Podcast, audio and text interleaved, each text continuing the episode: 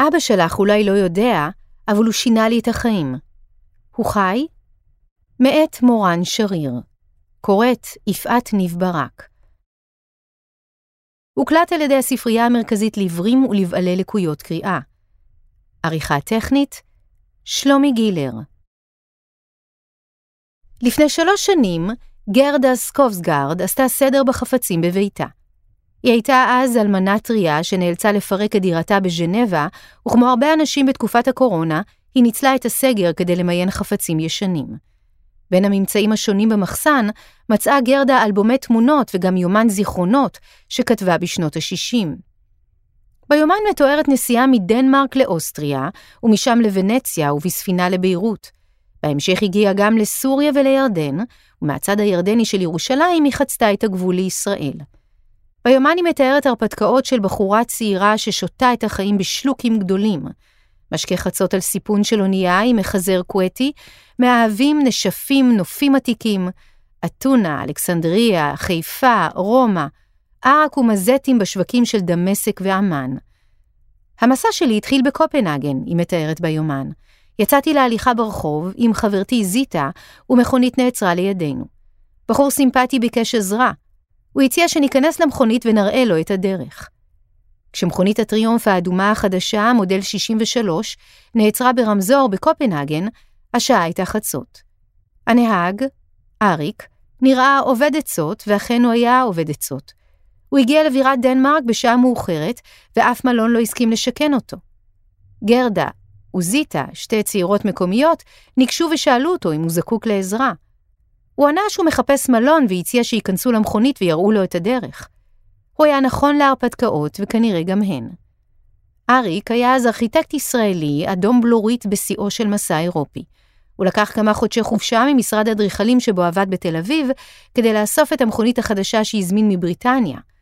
אחרי שקיבל את המכונית במפעל טריומף בקובנטרי, יצא לנסיעה של חצי שנה ונהג איתה כמעט בכל אירופה.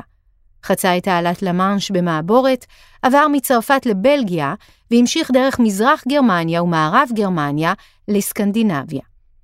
דנמרק בסך הכל הייתה אמורה להיות תחנה בדרך לפינלנד, אבל בינתיים הוא נתקע באמצע הלילה בקופנהגן בלי מקום לינה. זיטה וגרדה נכנסו למכונית האדומה והתנדבו להדריך את התייר הצעיר ברחבי העיר. זיטה הציעה להראות לו את הנוף מדירתה בקומה ה-13 שהשקיפה לעיר כולה. אריק קיבל את ההזמנה ועלה איתה לדירה. במשך כמה ימים ולילות הוא לא יצא משם. לפינלנד הוא כבר לא הגיע. אחרי כמה ימים סוערים עם זיטה בדנמרק, אריק המשיך במסע שלו עם הטריומף האדומה. ירד דרומה לאיטליה והגיע עד נפולי, ומשם באונייה לישראל. הוא לא שכח את זיטה, אבל קרה הדבר, ודווקא עם גרדה שמר על קשר. בחודשים שאחרי אותו מפגש חטוף בקופנהגן, אריק וגרדה החליפו ביניהם מכתבים ידידותיים. היא סיפרה לו שזוותה מתה והיא שוקלת לקנות בכספי הירושה חלקת אדמה בדנמרק.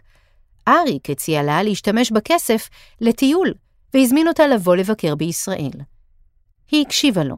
במקום להשתקע בארץ מולדתה, היא השתמשה בכסף כדי לראות עולם. גרדה יצאה לדרך ולא ידעה מה מצפה לה. יום אחד אריק שמע דפיקה בדלת דירתו בתל אביב. גרדה הופיעה. הוא עזר לה למצוא דירה עם שותפה וסידר לה עבודה כשרטטת במשרד אדריכלים. כמעט שנה היא גרה בישראל, תהילה, בילתה, הכירה אנשים והצטיינה בעבודה במשרד הומה שבו דיברו 16 שפות. בין השאר השתתפה בתכנון מגדל שלום. עזרתי לתכנן את גורד השחקים הגבוה ביותר בין רומא לטוקיו, התגאתה ביומן שלה. אחרי כשנה בישראל המשיכה הלאה, לחיים עמוסי הרפתקאות וחוויות. בשנים הראשונות אריק וגרדה המשיכו להתכתב, והוא הגיע לבקר אותה פעם או פעמיים, עד שהקשר ביניהם התנתק. כל אחד שקע בחייו. בשיא ימי הקורונה, נטע, בתו של אריק, קיבלה הודעה בפייסבוק. את קשורה במקרה לאדם בשם אריק ריסקין מישראל? נטע אישרה שאריק הוא אביה, וגרדה ענתה לה, אבא שלך אולי לא יודע, אבל הוא שינה לי את החיים. הוא חי? הם חזרו להתכתב, כמעט כמו אז. הפעם בלי מכתבים ומעטפות, אלא בוואטסאפ. היא שיתפה אותו בכל מה שעבר עליה מאז. סיפרה לו איך המפגש איתו לפני 60 שנה שכנע אותה לצאת ממולדתה ולראות עולם. מזג האוויר בדנמרק תמיד דיכא אותה, והיא סוף סוף העזה לחפש נופים אחרים. סיפרה איך השתקעה בסופו של דבר בצרפת, על גבול שווייץ, לא רחוק מהמונבלן, איך התחתנה עם פייר וילדה בן. היא הפצירה בו שיבוא לבקר אותה עוד פעם אחת. שלוש שנים היא ניסתה לשכנע אותו לבוא. בכל פעם הוא סירב בביישנות. אני כבר לא בכושר, אני לא מה שהייתי, הוא כתב לה. זה לא האריק שאת הכרת. גם אני כבר לא מה שהייתי, אריק, היא ענתה לו. שנינו זקנים, זה בסדר. הוא חשש שהטיסה תהיה קשה לו, שההליכות יכריעו אותו. שהאנגלית כבר לא זורמת בפיו, כמו אז, כשהיה צעיר עם בלורית אדמונית. חמישים שנה הם לא התראו. היום עדיין יש לו בלורית, אבל היא לבנה כמו המון בלן עצמו. לבסוף הוא התרצה. בגיל 89 וחודש, אריק נכנס לאולם הטיסות בנתב"ג, מלווה בביתו ובן זוגה, אני. הטרמינל רכש. מסביבו התקדמו ישראלים עם העגלות שלהם, שועטים לכיוון הדיוטי פרי, משפחות שלמות בדרך לחופשת קיץ ביוון או טורקיה. אריק עמד והסתכל לסביבו. כבר לא חשבתי שאי פעם אהיה פה שוב, הוא אמר. במהלך הטיסה הוא הביט מהחלון ובעיקר שתק.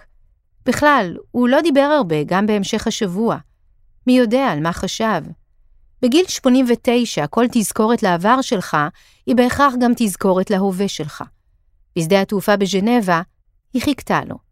בת 84, צוהלת, עם שיער לבן ושמלה בלי שרוולים. זיהיתי אותך מיד, היא צחקה וחיבקה אותו. הוא נתן לה נשיקה על הלחי. אם הוא התרגש, הוא לא ביטא את זה במילים. גרדה גרה בבית עץ בקצה כפר זעיר, ששייך לעיירה אנדילי, במחוז סבו העילית שבצרפת, חצי שעה מז'נבה. בחצר עצי תפוח, תאנים ושזיפים ושיח וחמניות. הבית צופה על עמק ירוק ורחב, וברקע הרים ואין סוף שמיים. כשיושבים על המרפסת, קילומטרים קדימה לא רואים סימן לבן אנוש, מלבד כדור פורח שמתרומם מדי ערב רחוק רחוק באופק, כדי לתצפת על העמק ועל האלפים. הצליל היחיד שנשמע במרחב הוא דינדון הפעמונים של הפרות שמתהלכות ברוגע בחווה השכנה. החלב שלהן משמש להכנת רבולושן, גבינה בשלה שמגיעה מהאזור, במשק הגובל מדרום. הכבשים כבר גזוזות לקיץ. הבית עצמו כאילו לקוח מסיפור אגדות סקנדינבי. על קיר אחד ציור של אוניות מפרש בים הבלטי, על קיר אחר תלויות צלחות דקורטיביות דניות בצבע כחול. על המדף פסלי חרסינה זעירים, בוויטרינה גביעי בדולח ובקבוקי שנאפס, ולצידם תלוי מד חום גדול מעץ כהה. בבית חפצים שאפילו השמות שלהם כבר קיימים רק בספרים ישנים. קמין, אורלוגין, עששית, סמובר, מכתבה. אם נראה כאילו הבית הגיע קומפלט מסקנדינביה, זה לא במקרה.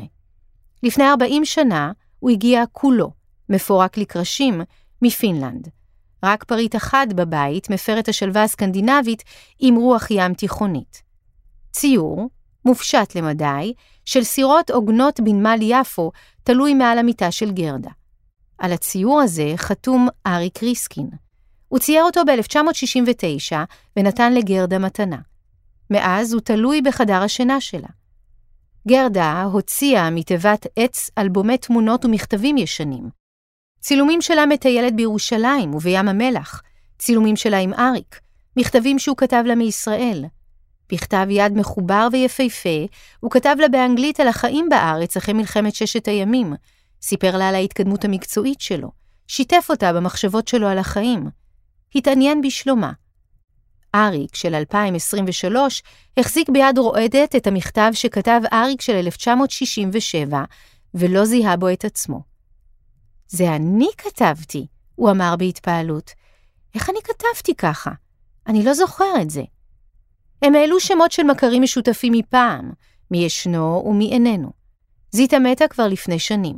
מעלה בגורל נחמה, החברה שאיתה גרדה גרה במשך שנה, אריק לא זכר אותה בכלל. אני אשאל את גוגל, הכריזה גרדה. מתברר שנחמה הלכה לעולמה לפני שלוש שנים. הייתה מדריכה בשיטת בריאות מחוצפת ופרסמה ספרים בנושא. גרדה ואריק הצטופפו סביב מסך הטלפון וצפו יחד בווידאו של נחמה, מסבירה על תזונה נכונה ורפואה משלימה. גרדה לא הבינה מילה, אבל נראתה נרגשת לראות את החברה הוותיקה שלה על המסך. אריק הודה שהיא לא נראית לו מוכרת. מהזיכרון היא נמחקה כליל, הסנסורים נכבו. אבל הטלפון מוכיח, הייתה אישה כזאת. גרדה החזיקה את המכשיר חזק בשתי ידיים, כמו אוצר יקר. בבקרים גרדה קמה מוקדם, נמרצת ומלאת אנרגיה. יצאה לחצר לנקש עשבים, לקטוף אוכמניות וללקט מהגינה חלזונות לאסקרגו. נכנסה לאוטו וקפצה לכפר השכן להביא בגט טרי לארוחת הבוקר. היא לקחה את אריק לטיולים באזור, במכונית הרנו הקטנה שלה, נוהגת בביטחון בכבישים המפותלים, מחליפה הילוכים בלי למצמץ בעליות ובמורדות שבין העיירות הקטנות שצופות על אגם הנשיא. הוא לא ויתר על אף נסיעה. מי יודע מתי יוכל לראות נוף כזה שוב. הם בילו שעות ביחד בדרכים, צועדים שלובי זרועות או יושבים יחד במכונית ושותקים. יום אחד, אריק מצא את עצמו מטפס על גבעה כדי לתצפת על המונבלן. זו הייתה השעה שהשמיים נצבעו בוורוד לקראת השקיעה. העלייה הייתה מתונה, אבל בגיל כזה כל דרך היא דרך ארוכה. אריק נעזר בביתו, צועד בבטחה, מגרש פרות שהגיעו להפריע. אני מרגיש בריא פה, הוא אמר. יש לי אוויר. בערבים גרדה בישלה רטטוי או עוף צלוי, ולא ויתרה על המשקאות הנלווים, מהאפריטיף, דז'יסטיף, ועד לשנפס לקינוח. ערב אחד הגיעו מז'נבה בנה פביאן עם בן זוגו פיליפ. הם הציבו על השולחן גריל עם מבחר גבינות, והאורחים צלו לעצמם ארוחת רקלט. בערב ישבו אריק וגרדה על כורסאות ושתקו יחד. כשהכירו היו בשנות ה-20 שלהם, החיים שלהם בדיוק התחילו, האהבות הגדולות היו לפניהם וגם המפלות, הבחירות המשמעותיות והטעויות הגורליות. את כל אלו הם עשו כבר. כל אחד שיחק כמיטב יכולתו, והנה הם נפגשים שוב באותה נקודה. אריק נשם עמוק את העמק החשוך שנפרס מולו. בקרוב יחזור אל ארבעת הקירות של דירתו הסמוכה לכיכר רבין, נתון למתקפות הרעש ואבק החפירות של תל אביב. הבת שלו השתעשעה ברעיון שהוא יעקור לצרפת ויגור ביחידת דיור צמודה לזו של גרדה. תראה כמה טוב לך פה, היא ניסתה. כמה החיים פה בריאים. מה אתה מפספס בארץ? רוקדים עם כוכבים? שש עם עודד בן עמי? נסדר לך פה טלוויזיה ישראלית. אריק גירש את ההצעה בתנועת יד כאילו הייתה יתוש מציק. האם בגיל 89 עוד נשאר מקום להחלטות חיים גדולות? יום אחד פביאן ופיליפ לקחו אותו לטיול בז'נבה, אכלו יחד גלידה ובצהריים הגיעו אל האגם. שני הבחורים הצעירים הורידו חולצה ונכנסו למים הקפואים. אריק נשאר לעמוד בחוץ, כשראשו מורכן תחת השמש, מולו מזדקרת מזרקת סילון המים של אגם ז'נבה. פרץ חיים עוצמתי שמגיע לגובה 140 מטר. הוא הביט בבחורים השזופים משתעשעים במים, ונזכר איך תהיה עם זיטה וגרדה סמוך לאגם בקופנהגן. הן הורידו את כל הבגדים ונכנסו למים, הוא נזכר. הוא עצמו נשאר אז בחוץ, כמו עכשיו. התבייש. גם כששחזר את הסיפור אחרי 60 שנה, הוא הובך מהחופשיות של שתי הנשים הצעירות. חייך והסמיק כולו, כאילו היה בן 24. הדם זרם לו לפנים כמו מזרקת הסילון שמולו. את הטיול ההוא בטריומף האדומה הוא זוכר לפרטים, לפעמים טוב יותר מדברים שקרו לו השבוע.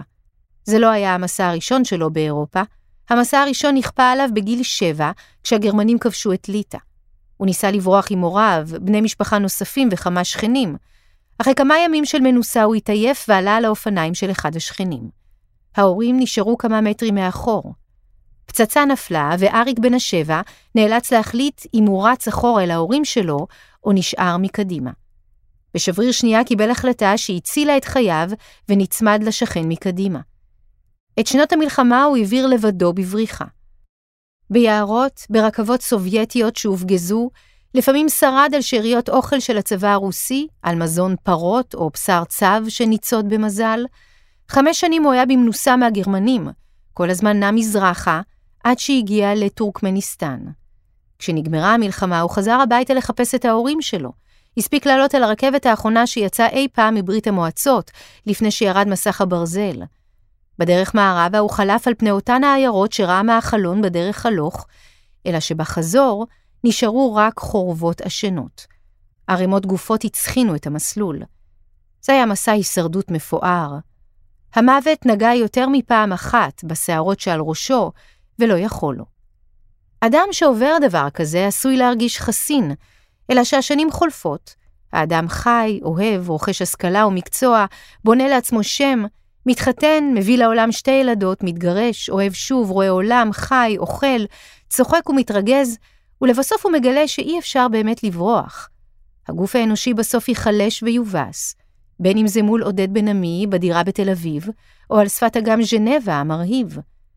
זו מחשבה מכבידה.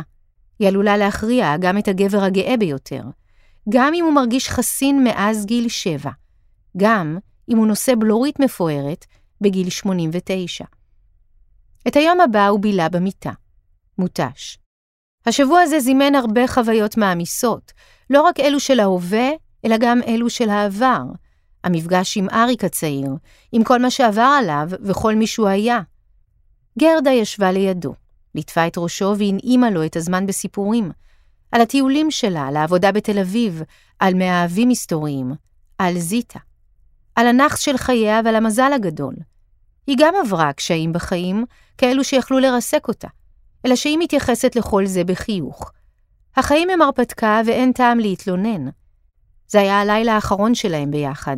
היא ישבה על שפת מיטתו והם צחקו יחד עד מאוחר, כמו ילדים שמושכים יחד את הלילה האחרון של החופש הגדול. אם היה חשש שהוא לא יהיה כשיר לעלות למטוס, אפשר להירגע. למחרת ארי קם כמו פנתר, התקלח והתגלח ועוד ביקש לקפוץ לעיר לקנות מתנות. בשדה התעופה הם התחבקו לפרידה.